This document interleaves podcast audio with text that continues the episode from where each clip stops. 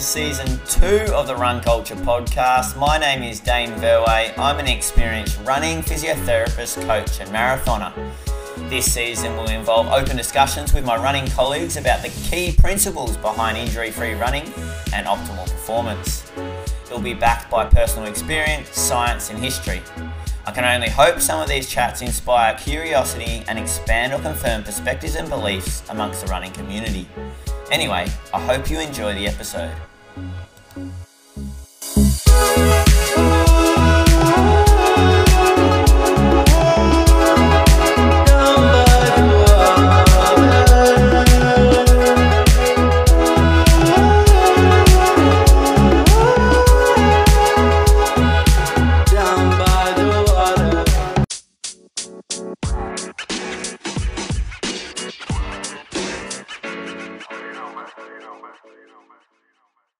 Joel's a strength coach. Um, he's the author of a book called Speed Strength, uh, the founder of the Just Fly Sports um, uh, company, and he's also the host of the Just Fly Performance podcast.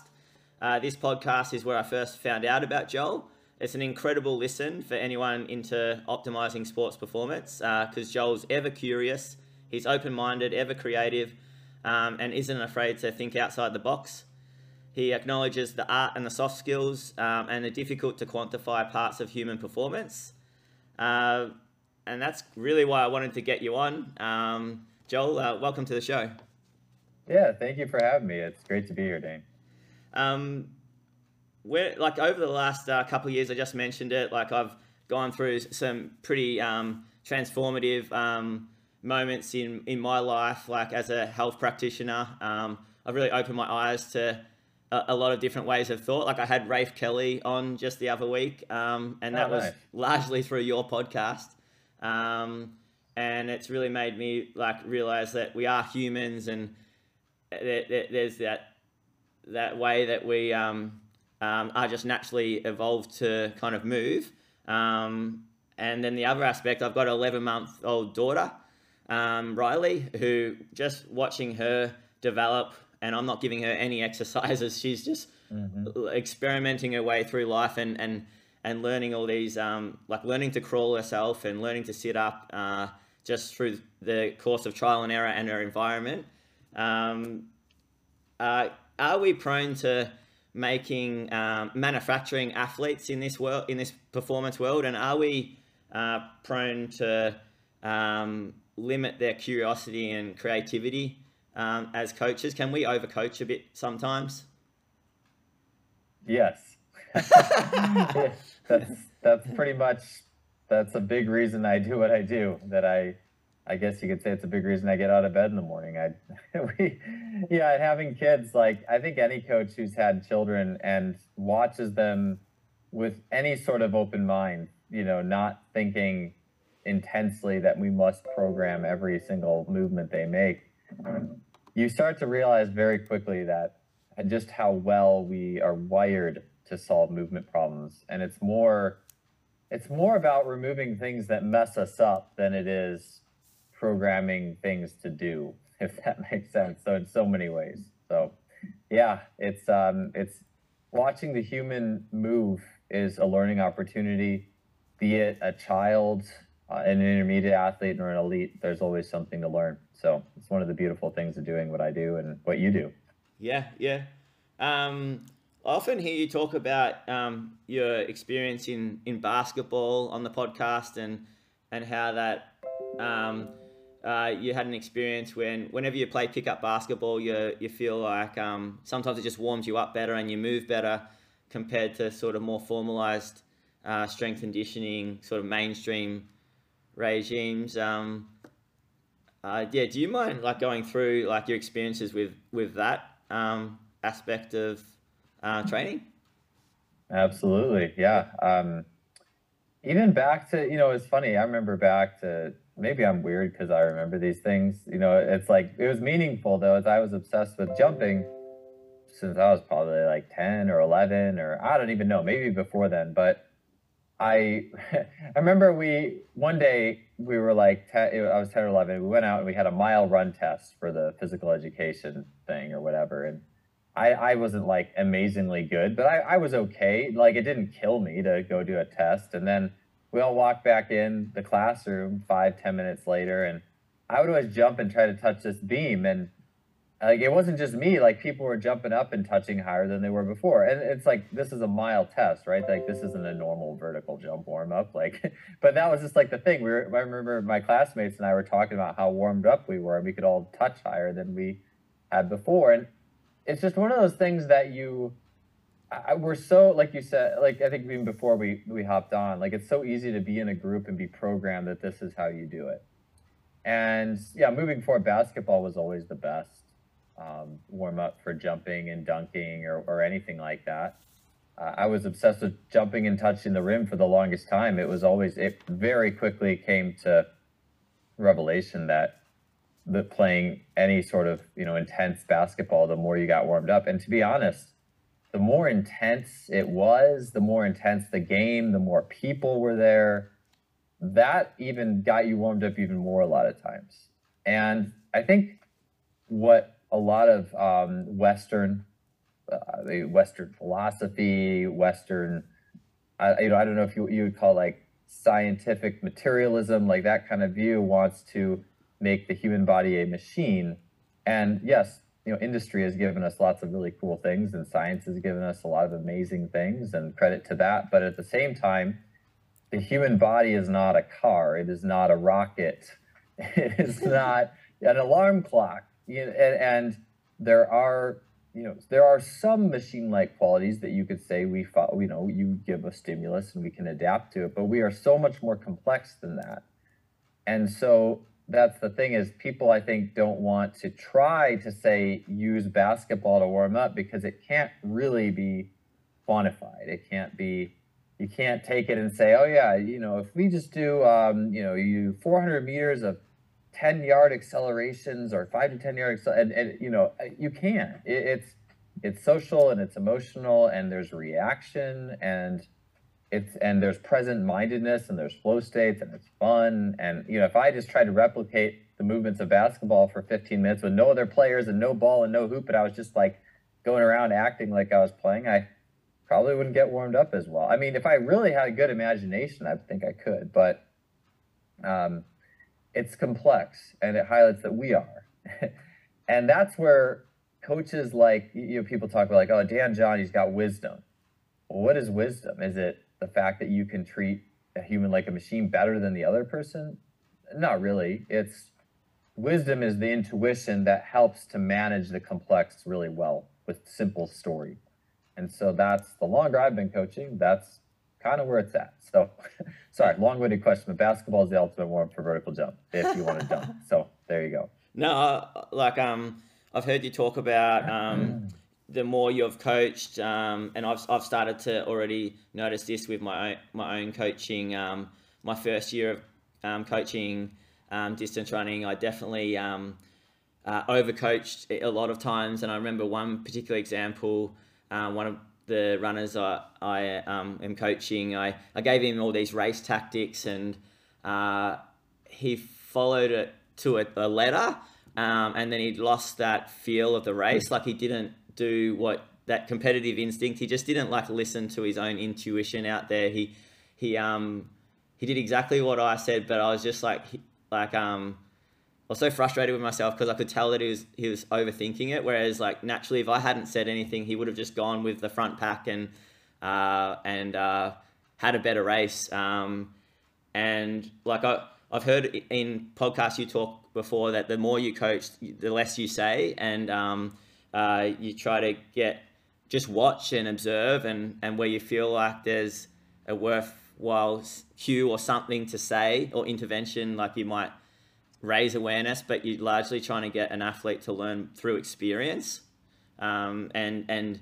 and and then also that um, intuitive um, uh, listening to the athlete, like listen to their intuition as well. Um, I think that's a re- it's a really important topic because um, uh, like one of your mission statements um, is to uh, try to give power back to an athlete. Uh, so yeah, do you mind expanding on that? Yeah, and I like that the run example too. I I don't actually mention this often. I was I so I coached track in um, here in the states in uh, college Division three, so it's like the lowest level for six years. And four of those years, I was actually assistant cross country coach, which means mostly I held the stopwatch and time splits and you know cheered for people and stuff. I wasn't writing the workouts. I was I was mostly the track coach, but I went to all the cross country meets. I you know some of the bigger workouts. I would be there and I had an idea of what was going on. But back then, I didn't know anything. This was um, about 12, 13 years ago now. I didn't know much about run technique. Nothing like what I knew now. And back then, it was just A skips and B skips and all that stuff. Yeah. And so, you know, I, I didn't really pay attention to that. But there was one meet that I will always remember. Um, it was our number one runner and this guy's name was Austin Stiles, and it was the conference championship. And I remember this very clearly. Is he started the race, and he I saw him throw his watch off, like he threw his watch away, like he's like I'm not doing splits, I'm just gonna go race. And he blew away his old PR. He was like, I think you got like third or it, it overachieved. And it was like so inspirational to watch this guy because there were some really good runners up there. And he's like, I'm gonna throw away my watch and just race these guys. And I think I knew enough even back then to be like, whoa, like that's there's something to that. I mean, I didn't know much about cross country at the time, but um, but yeah, that's one of those human elements, and it's so easy to it's so easy to undo that. Um, yeah. So yeah, I I um, I actually sorry, it's funny because I'm getting lost in that story and now I forgot exactly what your question was. No. Something about overcoaching. Well, I think uh, yeah. Sorry, can you frame that again? Yeah, well, like I think that's um, like just on that um like distance runners are so prone to overthinking. Like they're out there for, you know, 60 minutes for a run and then they record their run on Strava, which is an app, and and they've got their GPS watch, and it's all like it becomes so um, um, measured and uh, linear, and uh, and and uh, um, they become we become slaves to the program, and if we don't do the training that was on uh, for the next day. Like it's all about sets and reps, and um, it can it can, can go too far that way too far that direction. And um, uh, yeah, um, I had had exactly that same example of um, the Stiles guy that you, you coached um, uh, earlier this year with um, a girl that I was coaching, and I just saw her looking at her watch like every ten meters in the race, and as soon as she took it took the watch off. Um,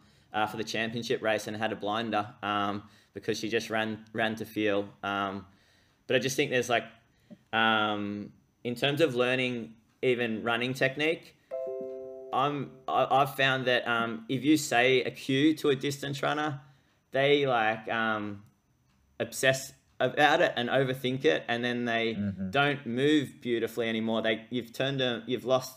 They might have some really good stuff going on in their technique, but you've almost like made them too too um, cognitive, like with their movement, and it's not that nice free flowing sort of reactive running. Uh, um, yeah, so I, I feel like uh, yeah, just I just wanted to like um, hear your thoughts on um, I guess just um, when you're trying to if you feel someone doesn't run well, like or, like, or they could run more effectively um, in some way. Um, how do you get them to intuitively uh, get there um, rather than uh, uh, with minimal cueing? Yeah, that's a good question because I I've started that journey in the context of sprinting, which is a close cousin of yeah. distance running. Yeah. Uh, the main difference I think between sprinting and running, and maybe I'll start there, is that sprinters, if you go to uh, you know the 100 meter dash at the Olympics, there's more similarities generally between those runners. And and even within then it's more between the males and as a subset and the females as a subset. There's actually as i see it not as much similarity between males and females because the females have a lower center of mass so they're going to do some things differently and nobody looks at that which is i find interesting. Uh, it's uh, it's kind of like this thing where uh, bill boomer was a swim coach and he called it um, your your aquatic signature. He would have you lay down in the water face down and just surrender to the water until you ended up in a particular position. And that was your signature, and that uh, dictated like what your best stroke would be. It impacted even your distance. Like he could look at people do this aquatic signature and, and know a lot about them, what events they might be best at. Nobody does this in sprinting, and that's the thing is we all have different shapes and centers of mass and these things, and and all that to be said is sprinters do look more alike because with sprinting as fast as I can, I am managing forces. Basically, I have to turn my wheels as fast as possible. Not as fast, I mean, not as, but relatively fast to move as fast as possible. Because I mean, I can I can certainly have too fast a frequency, but it's more about creating the right levers to run as fast as you can. Whereas walking and and running, things that are slower and maximally efficient, is going to fit much more into the framework of the body. How am I aligned? How do I, how am I rotated? How is my structure going? Uh, are my feet flat? Are my arches high? Are my legs long? Are they short? What does my rib cage look like? Do I have an injury history, et cetera, et cetera, et cetera?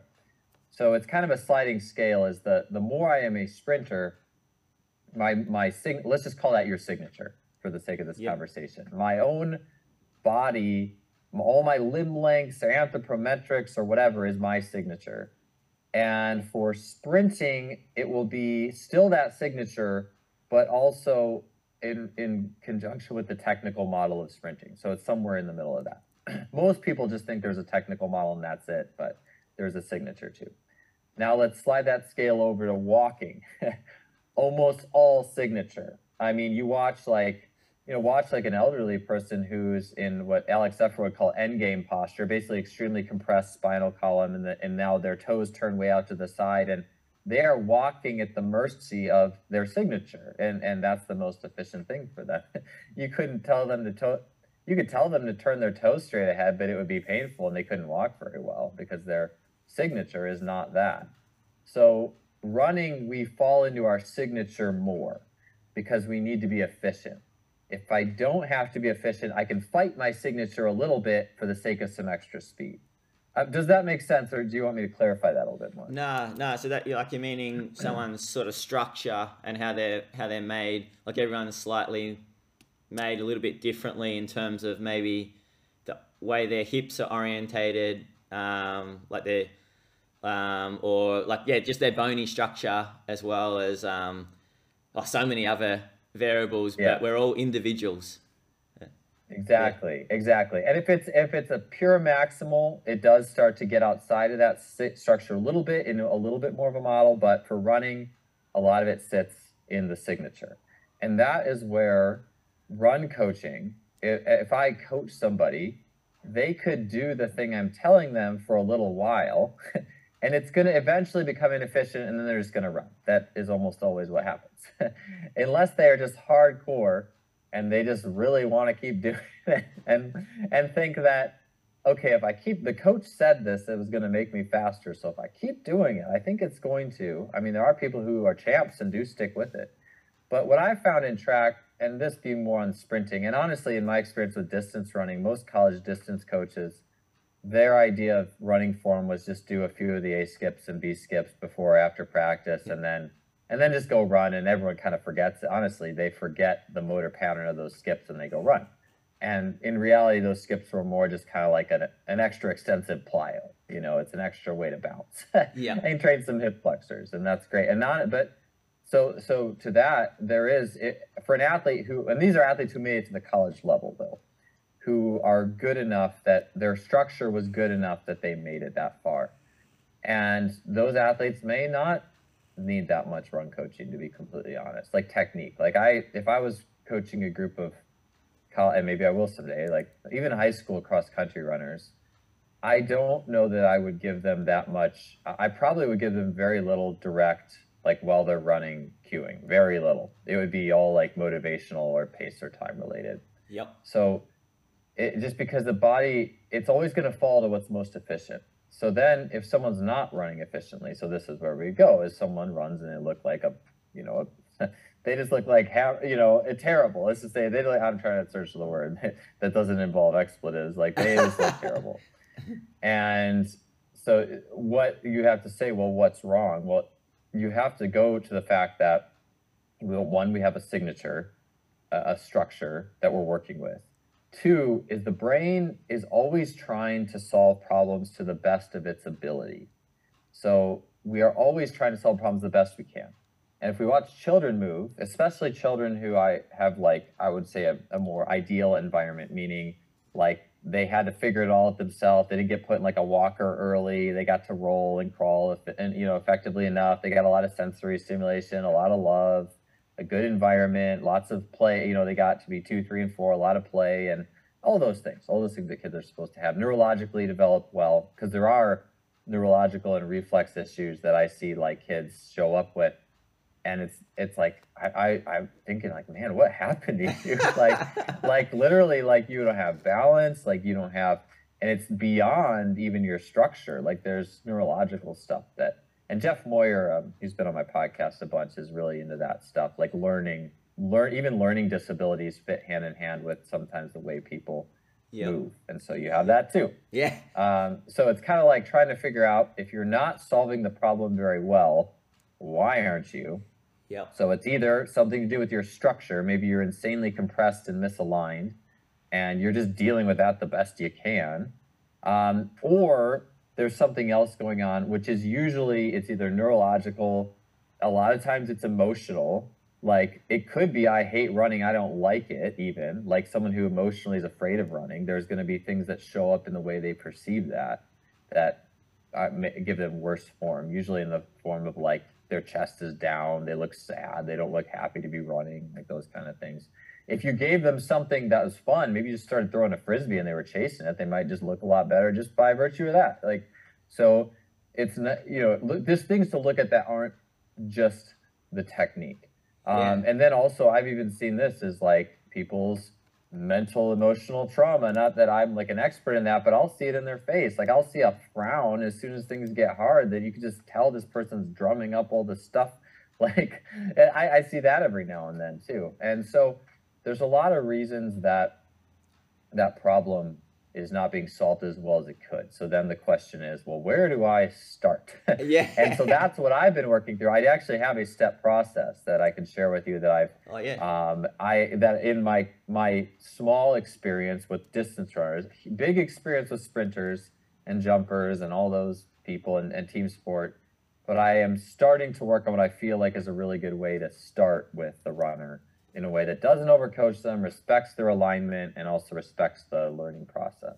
Yeah, that'd be unreal to get into, um, Joel. Um, like, what, what, where do you start? Um, because, uh, yeah, so so often, like, um, I mean, oh, an example early this year. Um, I'm not sure if this is too long winded, but um, I had a, an athlete that I coach, and uh, he, he's um, he broke down with two stress fractures last year, and uh, we worked out that he was eating enough, and he saw he got all the right medical workup, and they couldn't find anything peculiar.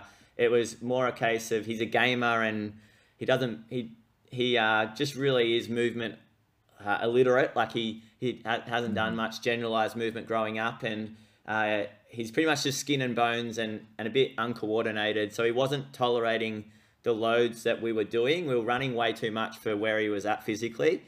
And so we're like, okay, let's back off the running volume and, and let's do some general, let's do some strength training in the gym and some coordination, like running drills.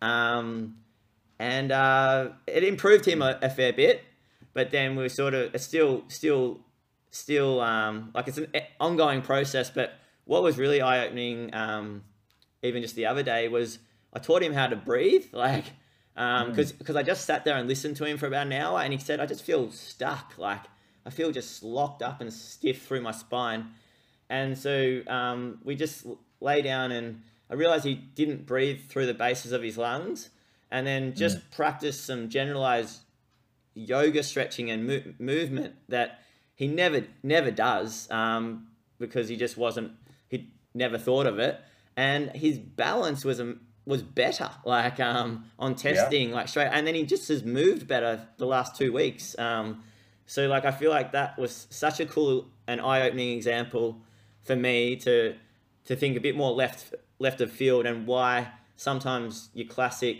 oh, why isn't this squat exercise transferring into a better runner? It's just so much more complex um, than sometimes we give it credit for. Yeah. Yeah. Yeah, that's that's where it's like that's where it gets fun. And I think a lot of people there's a saying, you know, and that's awesome, such a cool uh, anecdote there, Dane. Like Yeah. a lot of people that are so uncomfortable with not knowing the solution potentially. I mean, I'm in here. I'm here saying like I don't like the people who have like the like the learning disability, like reflex. I don't know what to do. Like I do not know what to do with you. I just know you have this because you literally cannot look me in the eye. You're like always looking off the side. I, I know you might struggle in school. Like you you aren't paying attention to what I'm saying. Like and then you're tripping all over. the- Like I know you have it, but I don't know what to do with. it. You know, Yeah, so it's like, but yeah. people and not not yet. You know, and maybe I can find people to refer those people to. You know, hopefully. Um, and I think the more we integrate and the more we learn, the more we can develop a framework for these things, for finding that low hanging fruit. Because so many people are not comfortable not knowing. So they just say, all right, well, I got these these A skips. I was I hate you know bagging on A skips all the time because I do, but like, oh, I got these A skips, and if you do them well, you know, you can run fast, and and or whatever whatever your favorite go to you know drill is that isn't actually running, and so yeah it's it's so much of running too is is on that that base just human level like Jay Schroeder who um he's never been on my podcast. Uh he'd be an amazing guy to have on someday if he if he was willing to. Um but he you know he says like everyone is strong everyone is fast. It's just how have you how have things gotten in the way you know? How what has downregulated your system? And you know with that individual it was the breathing. With someone else it might be something else.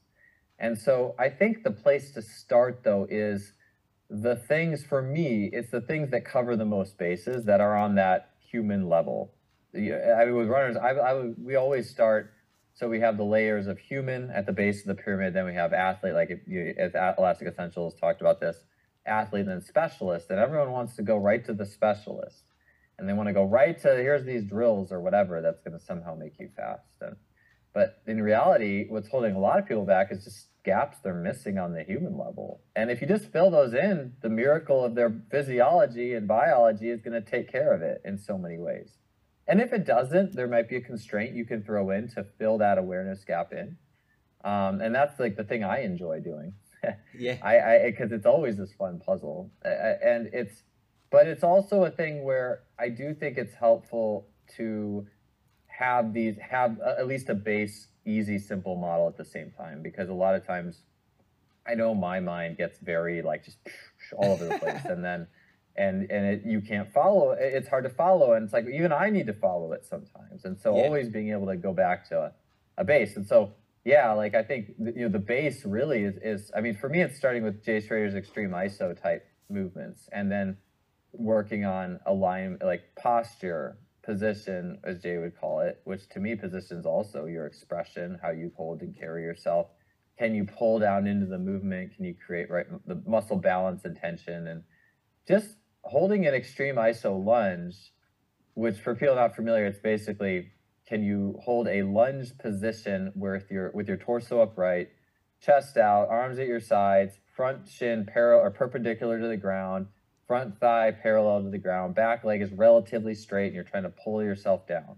So you're engaging probably your hamstring to pull yourself down to the bottom. And when I watch people do that, I get I can get a pretty good idea of what what their running might look like, um, and because it's going to tell you a lot of things. It will tell you like people who lean forward too much when they run, and they have problems being reciprocal through the shoulders. I'm like making my shoulders go back and forth. video. I don't know this video or not, but like, I mean, your shoulders should move because your if your shoulders don't move, your hips don't move, and right. And so, if someone doesn't have the option, the bandwidth for reciprocal motion, they're going to lean forward in that lunge, especially when they get tired.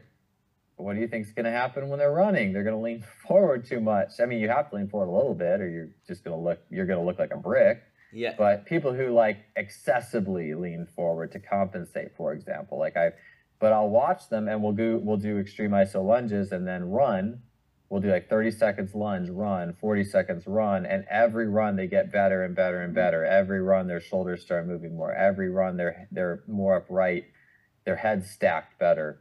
And so that is one of the first things that I will go to uh, in that very, very baseline. And you, you, the better, it's just that you have to start watching too. You Yep. watch people do it enough. You watch 5,000 athletes do it and watch 5,000 athletes run, and you start to figure stuff out.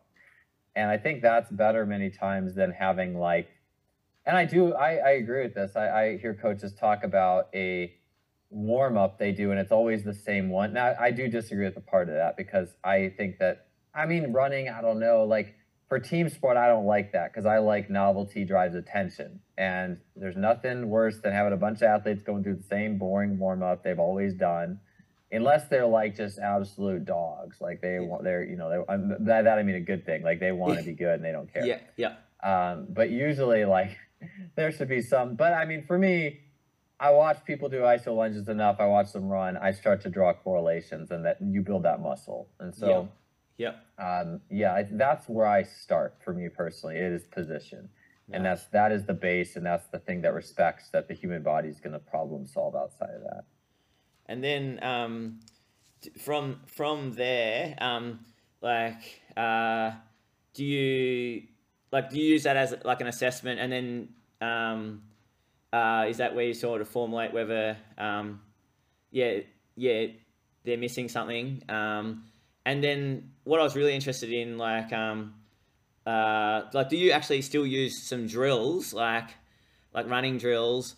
Um, but just like you try all different types of running drills and you get the athlete to experience experience it and um, r- rather than say this is how you run like just how did that feel? And like like is is that um still like do you use running drills as part of like um like if you feel like it could be worthwhile Yeah, so yeah, there's there's two ways I'll look at drills. Um, I, it's just I'm so it's funny because I always have to I laugh because I have to check myself. I am so um, because when I found that all the A skips and B skips and that really truly did not transfer to sprinting in any sort of way that I thought they did, it's very easy to instantly become a contrarian and say anyone who does them you know has limited brain capacity or whatever and just you know it's that is not true.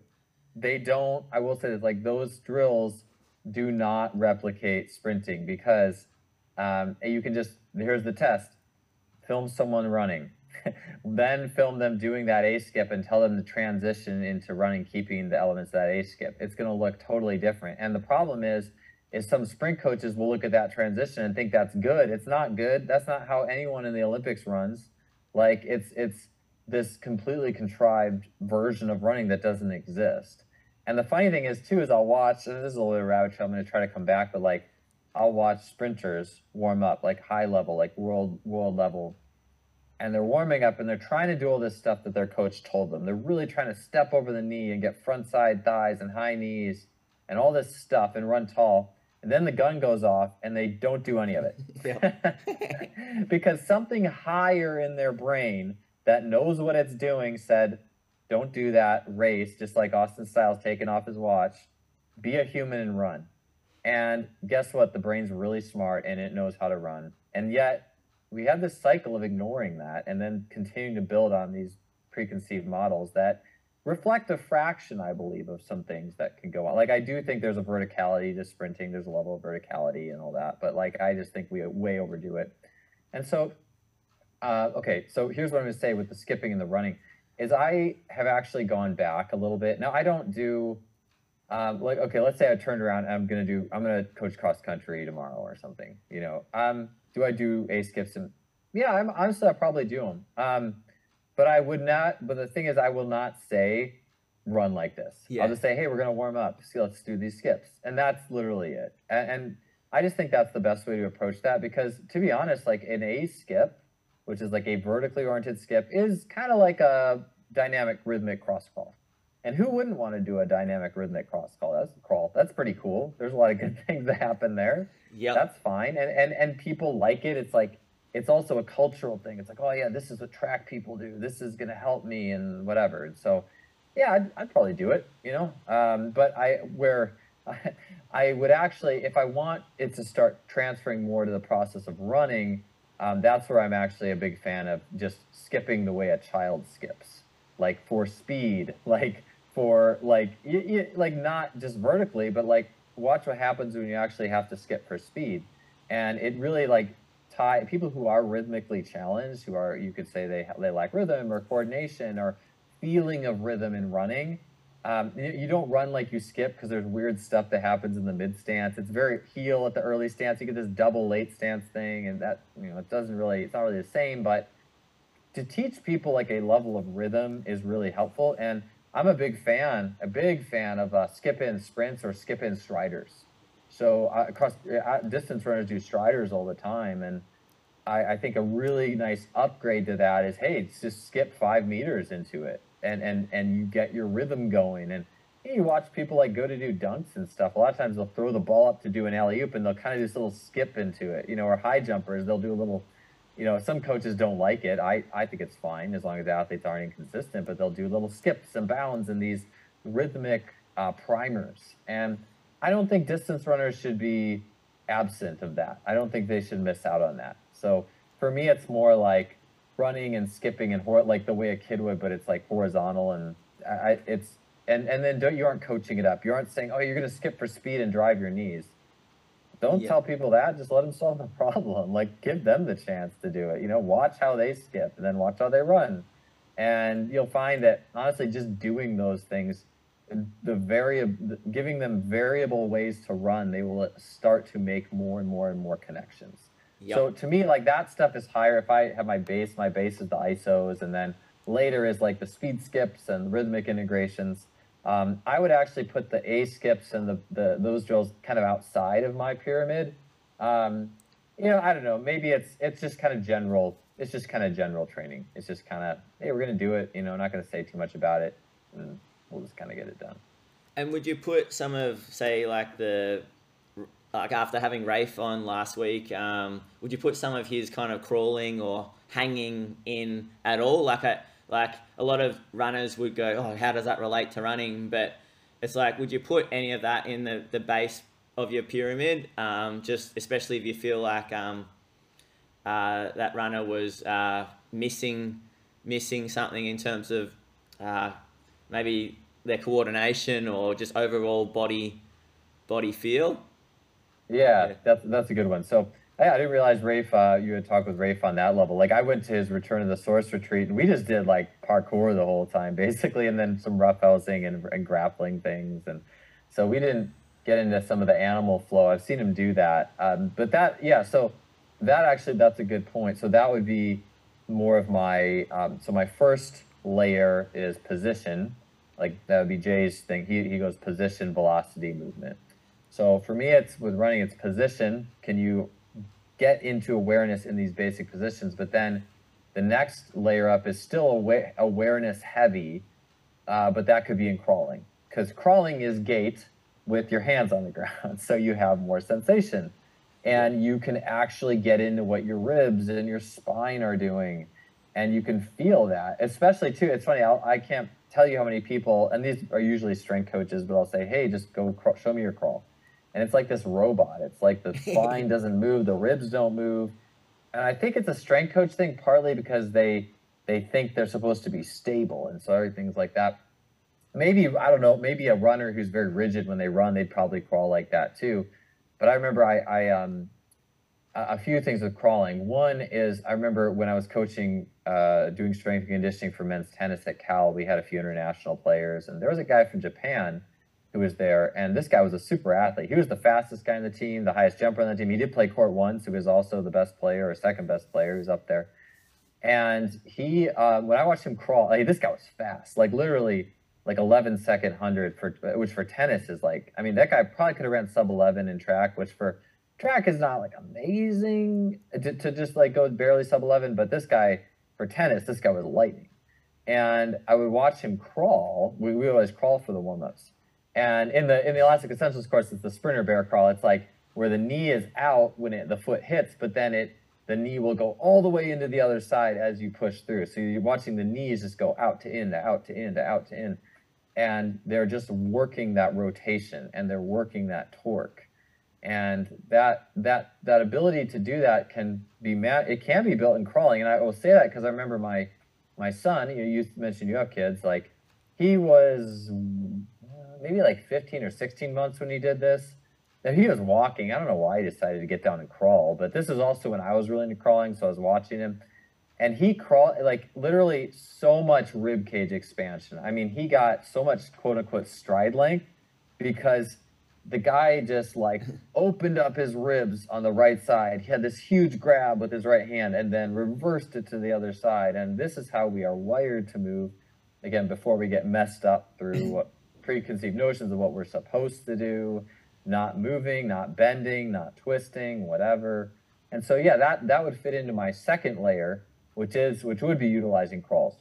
Yeah. Utilizing rotation. And eh, you could try this. Any people listening, just try this. This is fun. Is for your warm up, crawl 30 meters and really work your rib cage side to side, keep your knees close to the ground.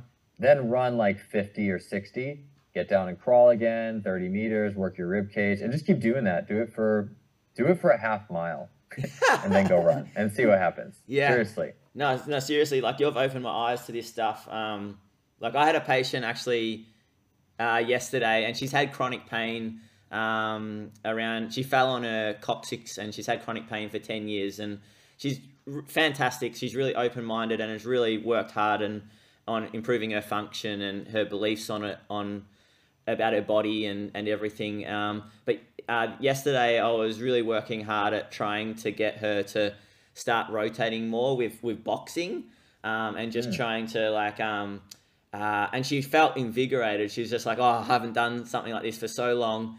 Um, but she, she, she, you could tell that she's been so scared to like even rotate. Like it's almost like she feels mm. that she's going to break. And, um, uh, it's it's a, a belief that um, it's amazing how complex pain is, um, but trying to slowly deconstruct that and and even just describing like your hip joints are ball and sockets and they're designed to like move in a multiplanar uh, direction. Like they're designed to actually rotate. Your your human body's designed to do stuff like this.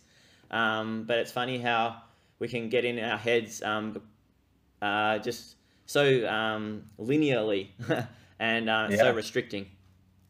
yeah, for sure. Yeah, yeah. it's uh, it's very easy. I think it's much easier to tell an athlete something that will mess them up than to tell them something that will um, will ultimately give them the keys to movement. that makes sense. You have to be very careful with that. Um, yeah, and it's even like through your Elastic Essentials course. Um, I really love the aspect of just getting the shoe off and um, and uh, even just jumping on some PVC pipe and feeling mm-hmm. the feet and feeling them just rotate and move like you're balancing on a tree trunk. Um, and like we become so detached from aspects like that uh, uh, throughout our lives. And um, I see a lot of distance runners that just don't know how to move their feet. Um, and uh, yeah, I feel like that would that probably be in your base of your pyramid? something like that. Yeah. So the feet, yeah, the feet would be there in the sense of, I mean, yes and no. I will say yes and no. Um, I would say no in the sense that it's people can run. I, what I've found that's interesting is people can run with much worse functioning feet than I've I, I, keep finding people who could just make it happen with feet that I'm like, man, your feet like are not, it's not good. But I, I, will say, um, so the, like the PVC pipes and all that, it, I look at that more on the level of impulse. Uh, and and what I mean by that is like just how powerful of an impulse can your foot generate at any instant, and what's the coordination level there. And and with distance running, the the need for an impulse for it depends on what level you are. Like if you're a very high level, you're gonna ideally have a higher, very higher impulse rebound.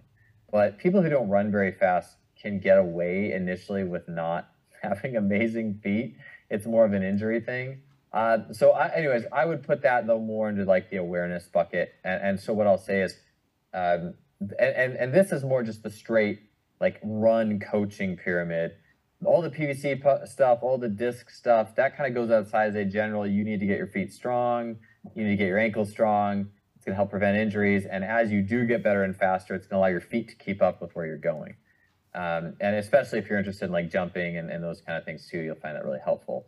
But a lot, I, I think a lot of people actually, it's kind of like your feet just need to match the level of how fast you're actually running. So you you look at the shoe, the feet of like an elite level marathoner, they're going to have a lot of those characteristics characteristics of that like hyper arch, like Chong Ji talks about that like like it's a it's just loaded with tension. You see the tendons on the top of the foot. You're going to see that, but I don't think that um, unless you're running faster, I don't know how much you initially really need that.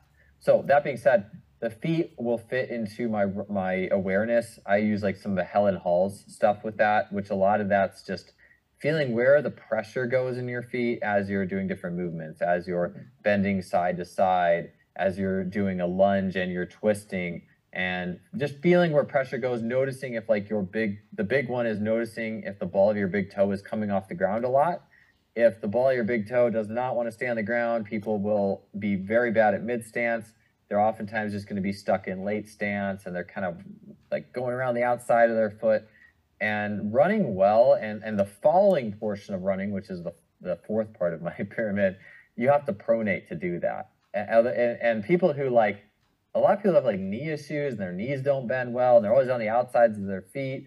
Like they have a hard time actually. They're like almost too vertical. They're like these vertical kind of pogo sticks and they struggle to let the shin fall forward and fall.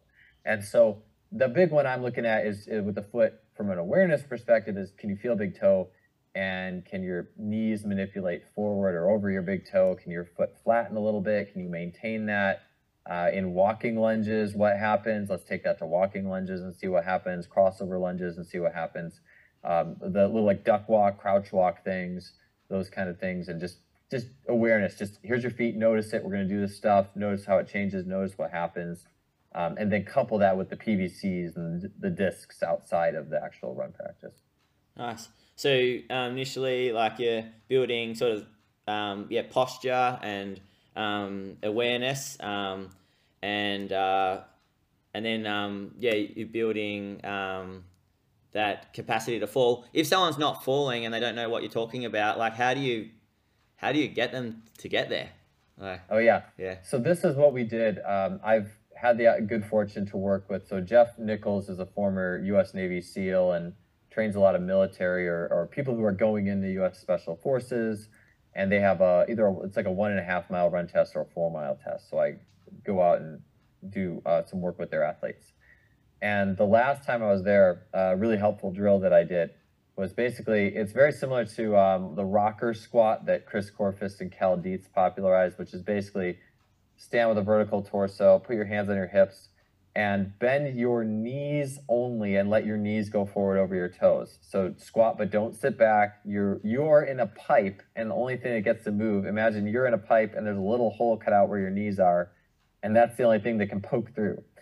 And that's the fall. That's the shin translating forward. So you are falling. And so we'll have people go up and down like that a few times.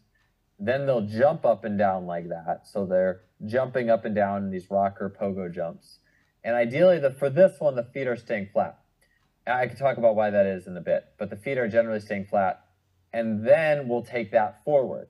So we'll so first squat up and down in a pipe, then jump up and down in a pipe with your knees are the only thing that go, and now take it forward, and now take it forward and start running. And I want you to feel the fall in every step. And feel if it's making you go faster. Feel if this makes it more effortless. Feel if this makes it easier.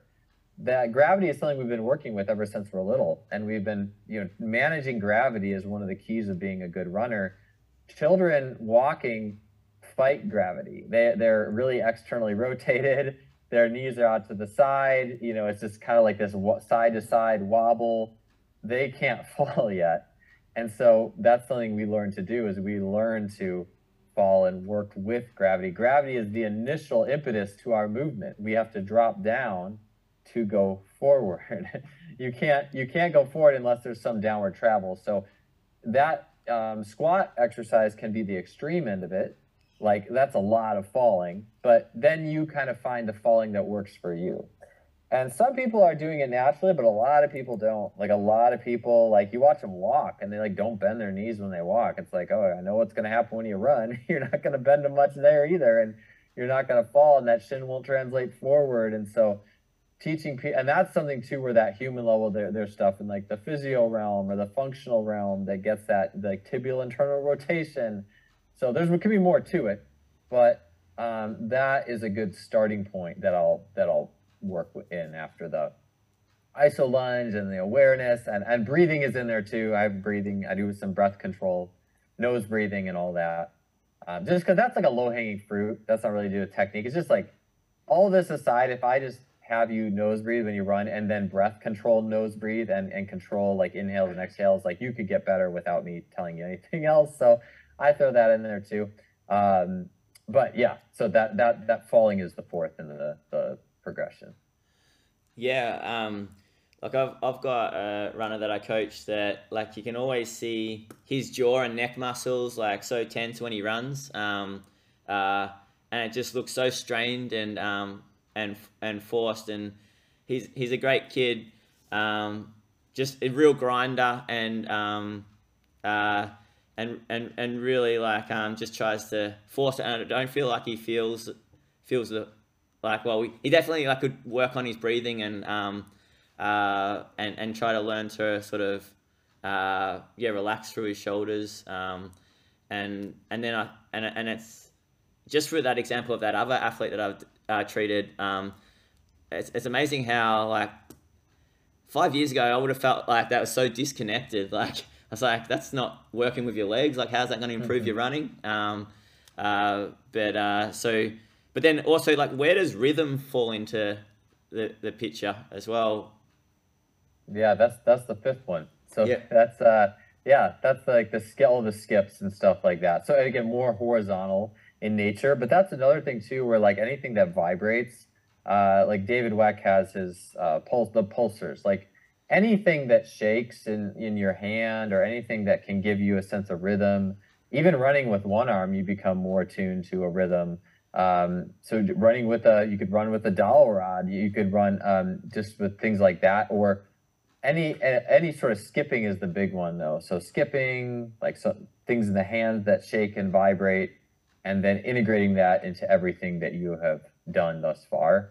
Um, although I will say too, I've had work with track athletes that I remember there was this one girl, she was a long jumper, and her arms were just all over the place when she was running, like just just like crossing way over the midline and just looked and way too much rotation by far and I, I was remember I was like, oh man, well maybe I'll try some stability stuff with her. And then I just gave her one of those pulsars and honestly just instantly cleaned it all up. Like yeah. without anything else. And I was like, oh, she just needed this the whole time. So but you know, you can't run with that. You would like I, I like the idea of like running with it, then dropping it, and then like maybe run one lap with it, run without it, one with it, one without it, change hands, something like that. You can fill up a water bottle up halfway, something that just gives you that sense. So that's uh, that's the next piece, and it's all self. That is all self learning on the highest level because it's so minute. You know, all those little perturbations are so minute. So I think too. Also, uh, some people will coach certain ways you should move with those um, rhythmic tools, but I just I like just people figuring it out. I, I will I will say the minimal. I, I when I give people those, I say, hey, here this is. All right, go figure it out. and if they can't, I found if they cannot, usually it's it's related to like the downswing, and this is more for sprinting, but it's more like the if I have my hand and like it's next to my face, and my arm is curled up, and I'm throwing like a punch straight down as my arm straightens a little bit, and in, in distance running it straightens less. The arms are not fixed at 90, and they, they're they're closer to 90, but they aren't fixed there. But like there should be this kind of like downward snap, and and you should feel this weight at the bottom, and a lot of people just don't ever do that. And so sometimes you give people those shaky things or a water bottle and it's like they're just like they'll just do extra transverse plane like they just don't get that vertical downward motion. And so uh, t- being able to teach people that is is helpful. Um, that that's part of the rhythm too. It's what connects us.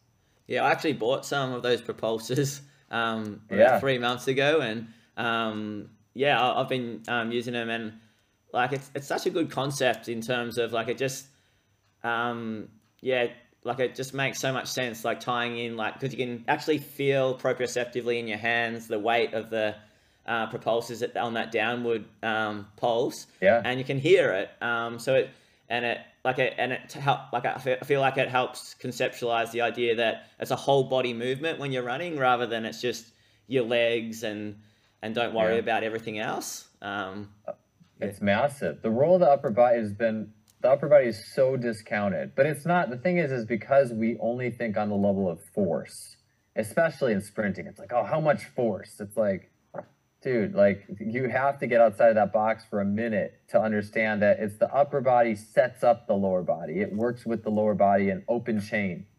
And you, know, you could say spinal engine too and all that, but Gracovetsky and but it's it's really just this it increases that dynamic response and it's not necessarily about max force it's about the dance between your upper and lower body so yeah david weck's inventions are amazing too like the, the R- i haven't got used like i've only used the rmt ropes a few times but yeah the pulsars and and it's all rhythmic. Everything he does is like rhythmic and infinity oriented and all rhythm. So but I really love nice, how like whatever tool you use. like it couples um it couple helps couple that that idea of perception and action. So like it helps um, which is so expansive for me because um, like as a physical therapist i was just you know grown up taught about muscles and you just forget about the idea that we've got to perceive our surrounds and our environment and like um uh, and, and then we've got to tie, couple our movement with that piece and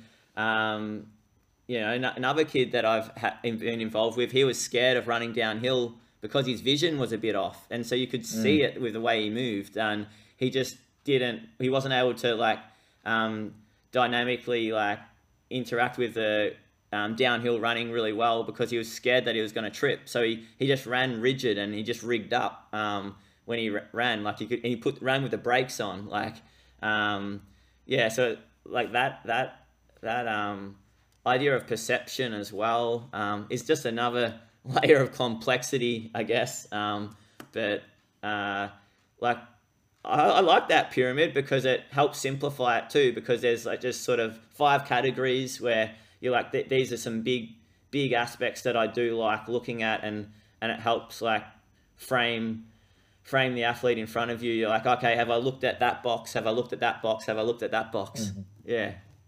Yeah, Hills should be in there somewhere too. By the way, I, I don't know. I haven't figured out where in the order those go, but I love Hills. I heard a great distance coach once say Hills are great because you really can't run hills with bad technique. I mean, you can, but it's a lot harder than on flat ground. So, I mean, to be completely honest, sometimes I feel like like this this stuff is it, it, with athletes that are at least in the ballpark of general function. Just give them some hills give them some remedial circuits that at least have them bend and twist and things like that you know and all the other stuff you know is it is helpful but I, I mean for me it's just again it's a framework it's it's it's this is a i think a good way to navigate this that you know, hopefully each one can build on the other breathing is kind of an oddball though maybe i should have you know i probably should have started with breathing actually maybe i'll change it because that doesn't really have to do with any of the ones. It's just a low hanging fruit that you're gonna improve your aerobic system. But I mean, it's the last one. I don't know.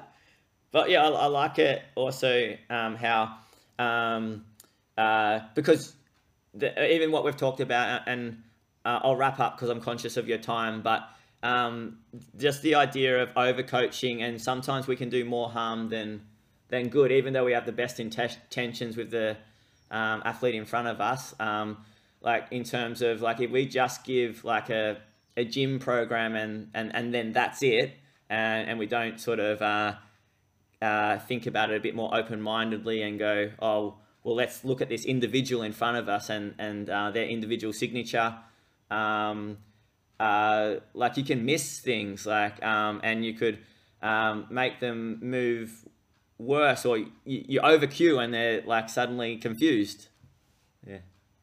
Yeah. Yeah it's it's it's good to have a framework and it's good to have i think the i think the more the framework can yeah also uh, having a framework and having the signature in mind and knowing that the human body is a master problem solving machine that definitely can help us to not feel like we need to say too much, you know. And I will say, coaching kids is great too. Um, I, I, I mean, like soccer, like soccer, I coach like kids soccer, and they just need motivation. They don't need me to tell them what to do. They just need, so, you know, someone to give them a high five and get them excited, and that's like the biggest thing for them. And we never, I don't think we're ever really completely away from that. So if you don't know what to say, sometimes just set it up and find what find some other things that can help get their engine running you know find a find ways to be motivating that doesn't involve you know different cueing or different ways to make this thing whole thing more complex i know that's where my own best track seasons were not because i dissected my events to death they were because i had really good teammates and people and coaches and people encouraging me and motivating me and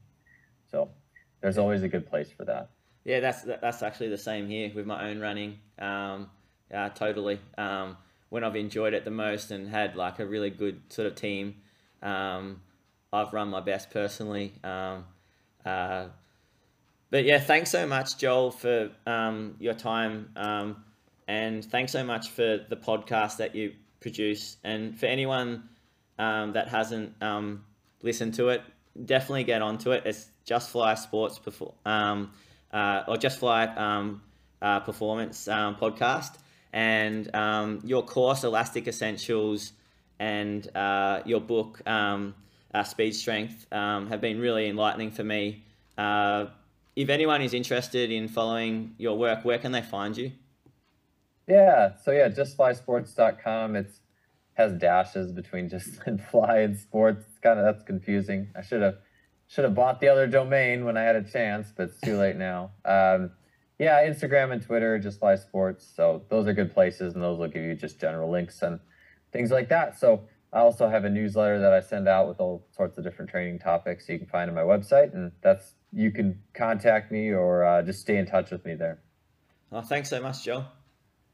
Yeah, you're welcome. Thank you so much for having me, Dane.